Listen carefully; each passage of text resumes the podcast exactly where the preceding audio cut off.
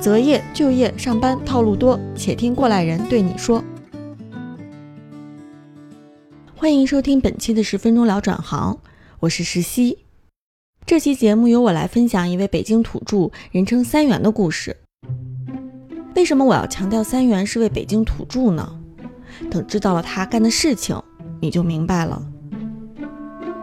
就有一回吧，因为是可能我的疏忽，这个题库啊有有错误什么的，就出的题啊，考这些这个销售人员和售后人员的这个题库，定期的题库有一些题目的这个语言组织方面可能有一些错误。完了之后，他就开会的时候他就说了我一下。我这人呢，其实脸皮呢不薄，但是我打心眼里我就一直我就瞧不上他，所以他说我我我就不服。开完会，我当时我就说你呀。踏踏实实，谁厉害谁牛逼，你找谁。这活儿我不干了，工资你也不用给我，我不差你这点钱。我来你这干活不是来挣钱来的，当然我也不是来看你脸色来的。我现在收拾东西走人，你愿找谁找谁，拜拜。怎么样？我们这位北京土著够任性的吧？他所离开的是一家日本汽车公司在中国的合资公司，专门为日本总公司的汽车品牌做人员培训。这不是三元大学毕业后参加的第一份工作，也不是被他炒掉的第一份工作。毕业以后，先是我爸给我找了一个，等于是做网络安全的这种公司，不过也没什么，也也也没进去了。其实咱们这上学你也知道，这学那点东西是百分之九十九是用不着的东西，都是过时的东西嘛。完了就先到那个单位先混了几年。嗯，打打杂也没什么可干的，我对那也不是特别感兴趣，那那就干脆就不干了，也没经过我爸同意，我就我就不干了。三元是我的小学同学，根据我对小学生三元的了解，二十四岁的他如此对待工作，倒也不足为奇。我打小也不是什么老实孩子，做什么决定都是有可能的，反正完了我就说，我说在这儿干着没有什么前途，我觉得这活儿不干也罢。当时三元并不知道自己适合干什么，应该以什么工作为生，但是在兴趣爱好方面，他可一点都不含糊。因为我这人爱好比较广泛，但是呢，最喜欢的东西啊，就这么一两样，所以我就是对汽车这个这方面，我打小就喜欢，都不用人教。反正我当时我的想法是找一个跟兴趣沾边的，但实际上这个现实很残酷。不太好找这种活儿，我看得上的人家看不上我，完了人家看得上我的，我看不上人家，就这么一个意思。三元的爸爸很了解他的兴趣所在，默默地帮着他联系，最后还真联系到了汽车行业的工作，也就是这家汽车业务培训公司。这种事儿其实我也没求着他非非得去那什么，去去帮我什么的，但是这个当爹的嘛。可能老看我那么晃着，也觉得不是个事儿。他自己他也比较着急啊。他当时没给我介绍工作，我可能将来也会去干这个，只不过就是时间问题。因为我干别的，我个人感觉都不行，只能干这个。三元对爸爸的贡献也太轻描淡写了。不过后来的事情证明，对三元来说，强大的兴趣的确比一位强大的爸爸更能决定命运。爱好、兴趣是最好的老师，你都不用学，你这东西不用学，你看完一遍你就记住了。你要对他没兴趣呢，我是看一百遍我也记不住，记住了呢，可能转头就忘，都是平时的积累。反正到那儿以后，虽然说我身边这些同事吧，都是像有这个哈工大的，也有这个。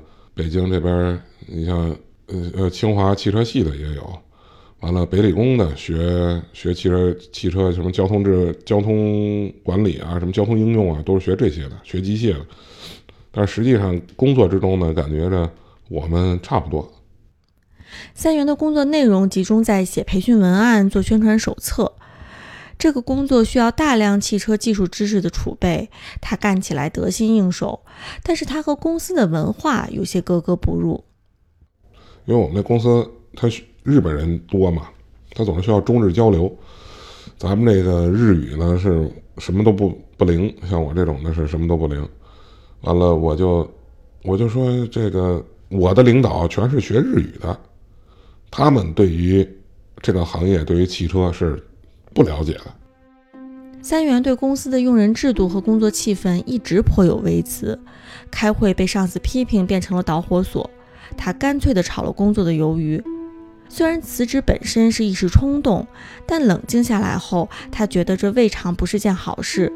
既然自己懂车，又积累了很多爱车的朋友的资源，不如就开个汽车修理厂。他上街溜达了几天，做了简单的市场调查后，梦想照进了现实。他发现一上来就开修理厂并不好干，要开只能先开个洗车店。接下来的三年，三元不得不为自己的洗车店放低身段了。所有的活儿都亲力亲为，就包括刷马桶这事儿。我都是亲力亲为的，我刷过的马桶，我敢把那里边的水舀起来抹到自己脸上。所以，我们店里的厕所是周边所有的公共厕所里边最干净的，保证没有味道，保证什么时候进去地面都是干的。因为客人来的时候，客人心情好可能无所谓，客人心情不好的时候你怎么弄？你就想想，咱这名字叫顾客，顾客，客人，客人，客人来你就得客气的招待他，这才叫客人。但是呢。特别是北京孩子，这个八零后的北京孩子，有很大一部分是他客气不起来，总是有一种得屌屌的那种样子。其实我原先一开始没干这个的时候，我也觉得我是屌屌的样子。后来干了服务行业，我这个脾气就被基本磨的都差不多了。没办法，那客人来了以后，这顾客来了，一进店了，说话不客气，你能跟人说你开车出倒出去？我不喜欢你，我不欢迎你，这事儿也不太可能，是吧？三元磨了自己的脾气，收获是十分显著的。三年后，他在洗车店继续经营的同时，终于开了自己所梦想的汽车修理厂，客源也是很稳定的。我实话实说，这个行业想干好，想干下去，最少最少也得有个十五年到二十年的经验积累。你要说就就在这行业就就待了个五六年啊，你想干好是很困难的，你只能说凑合混碗饭吃。但是你就嗯，咱们就这么说，在写字楼里边待的那些人，十五年、二十年以后，那什么样咱都不知道了。改革开放才多少年啊？是不是？什么时候才有的写字楼啊？天天对着电脑看来看去，那些人，你看他十五年、二十年以后他在干什么？成长在北京，有个耐心十足的老爸，这的确是三元的幸运之处。